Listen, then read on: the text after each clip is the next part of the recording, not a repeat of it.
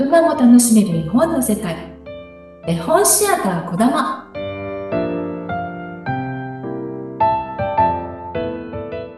こんにちは、あっこちゃんです。絵本シアターこだま。今日は、青空文庫を聞いてねのコーナーです。インターネットの図書館青空文庫にあるお話を語りやすいように直してお届けします。今日は、グリムのお話。惚れおばさん。昔あるところに母親と二人の娘がいました。娘の一人は働き者で美しい子でしたが、もう一人は醜くて大変怠け者でした。けれども母親はこの醜い怠け者の娘を可愛がっていました。この子が自分の本当の娘だったからです。もう一人の娘の方は、うち中の仕事をさせられていて、いつも汚れて、灰まみれでした。この娘は、毎日大通りへ出て、泉のそばに座って指から血が出るほどたくさんの糸を紡がなければなりませんでした。さて、ある時のこと、糸巻きが血だらけになりましたので、娘は泉にかがみ込んで糸巻きを洗おうとしました。ところが、糸巻きは娘の手からスルッと滑って、泉の中に落ちてしまいました。娘は泣きながら、母親のところへかけて行って、糸巻きを泉に落としたことを話しました。ところが、母親は冷たく、お前が糸巻きを落としたんだから、お前が拾ってくるんだ、と言いました。娘は泉のところへ引き返しましたが、どうしていいのかわかりません。困り果てて、娘は糸巻きを取るために泉の中へ飛び込みました。そして気を失ってしまいました。気がつくと、娘は美しい草原にいました。お日様はキラキラと輝いて、あたりには一面に花が咲いています。娘が草原を歩いていくと、パン焼きかまどのあるところへ来ました。かまどの中にはパンがいっぱい入っていました。そのパンが大きな声で呼びかけました。ああ、僕を引っ張り出してください。引っ張り出してください。焦げてしまう。もうとっくに焼き上がっているんです。それを聞くと、娘は近寄っていてパンを一つ残らず出してやりました。それからまた、娘はずんずん歩いていきました。やがて、リンゴが鈴なりになっている一本の木のところへ来ました。その木が声を張り上げて呼びかけました。ああ、私をゆすってください。ゆすってください。私の実はもうみんなすっかり熟しているんです。そこで、娘が木をゆすってやりますと、リンゴはまるで雨のようにバラバラと降ってきました。娘は木にリンゴが一つもなくなるまでゆすって落としてから、それを一山に積み上げました。それから、また先へ歩いていきました。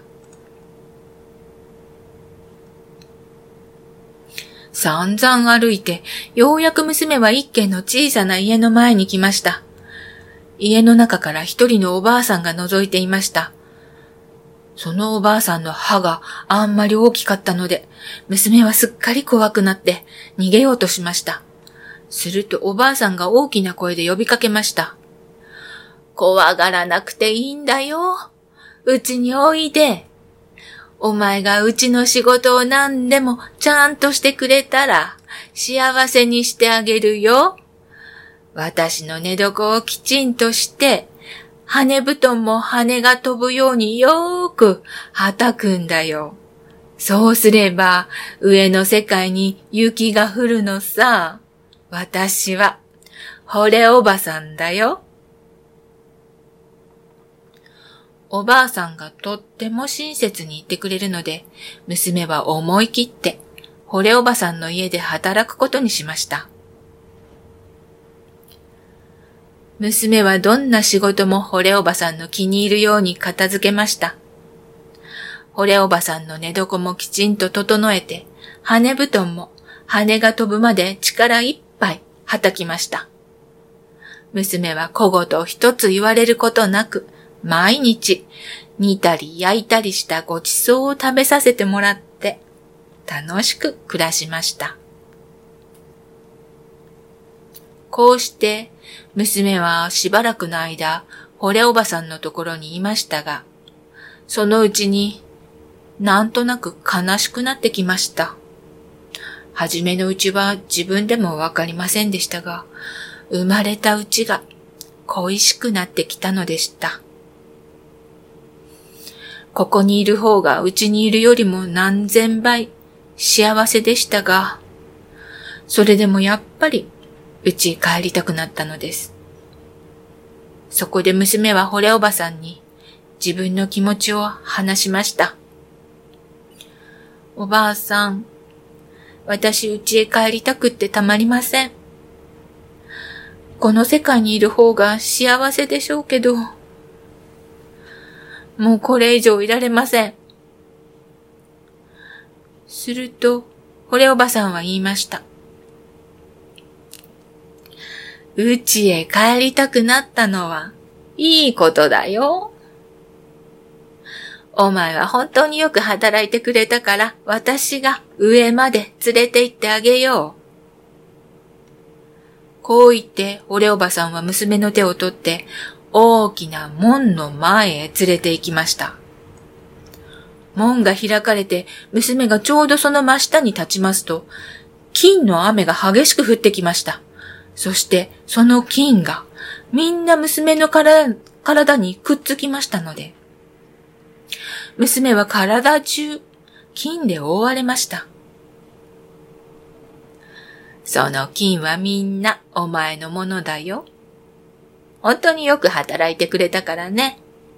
と、惚れおばさんは言いました。それから娘が泉の中へ落とした糸巻きも返してくれました。門が閉じられると、娘は上の世界にいました。そこは家のすぐそばでした。井戸の上にいたおんどりが、こーけこーこー金のお嬢様のおかえりと、泣きました。娘は家の中に入りました。体中に金をつけている娘を見て、母親を喜んで迎えました。母親は、この子がどうしてこんな宝を手に入れたかを聞くと、自分の怠け者の娘にも同じ幸せを授からせてやりたいと思いました。こうして、怠け者の娘も泉のそばに座って糸を紡ぐことになりました。娘は糸巻きを血だらけにするために、自分の指を突き刺して手を茨の垣根で引っかきました。それから糸巻きを泉の中へ放り込んで、後から自分も飛び込みました。すると、前の子と同じように、いつの間にか美しい草原にいました。そうして、パン焼きかまどのところまで来ますと、パンが叫びました。ああ、僕を引っ張り出してください。引っ張り出してください。焦げてしまう。もうとっくに焼き上がってるんです。ところがそれを聞いた娘が、私自分の体を汚すのはやーよ。言い捨ててさっさと言ってしまいました。それから間もなく、リンゴの木のところへ来ました。木が大声で呼びかけました。ああ、私をゆすってください。ゆすってください。私の実はもうみんな熟しきっているんです。ところが娘は答えて言いました。何言ってんのよ。そんなことをすれば私の頭に落っこちるかもしれないじゃないの。こう言って、娘はずんずん歩いていきました。やがて、惚れおばさんの家の前まで来ました。娘は、おばあさんの歯がとっても大きいことは、もう前から聞いていましたので、怖がることなく、すぐに惚れおばさんのところで働くことになりました。はじめの日は一生懸命我慢をして、惚れおばさんの言う通り働きました。けれども、二日目になるともう怠け始め、三日目にはもっと怠けて、朝になっても起きません。惚れおばさんの寝床を直すこともせず、羽布団もはたきませんでした。惚れおばさんはうんざりして、もう娘を返すことにし、門のところへ連れて行きました。怠け者の娘娘はすっかり喜びました。きっと今にも金の雨が降ってくると思ったのです。ところが、娘が門の下に立ちますと、降ってきたのは金の雨ではなく、大釜にいっぱいの真っ黒いタオルでした。これがお前のした働きの報いだよ。惚れおばさんはこう言うと、門を閉めてしまいました。門が閉じられると、娘は上の世界にいました。井戸の上にいたおんどりがそれを見て泣きました。こけここー、汚いお嬢様のおかえりこの娘の体にこびりついたタールは、一生の間どうしても取れませんでした。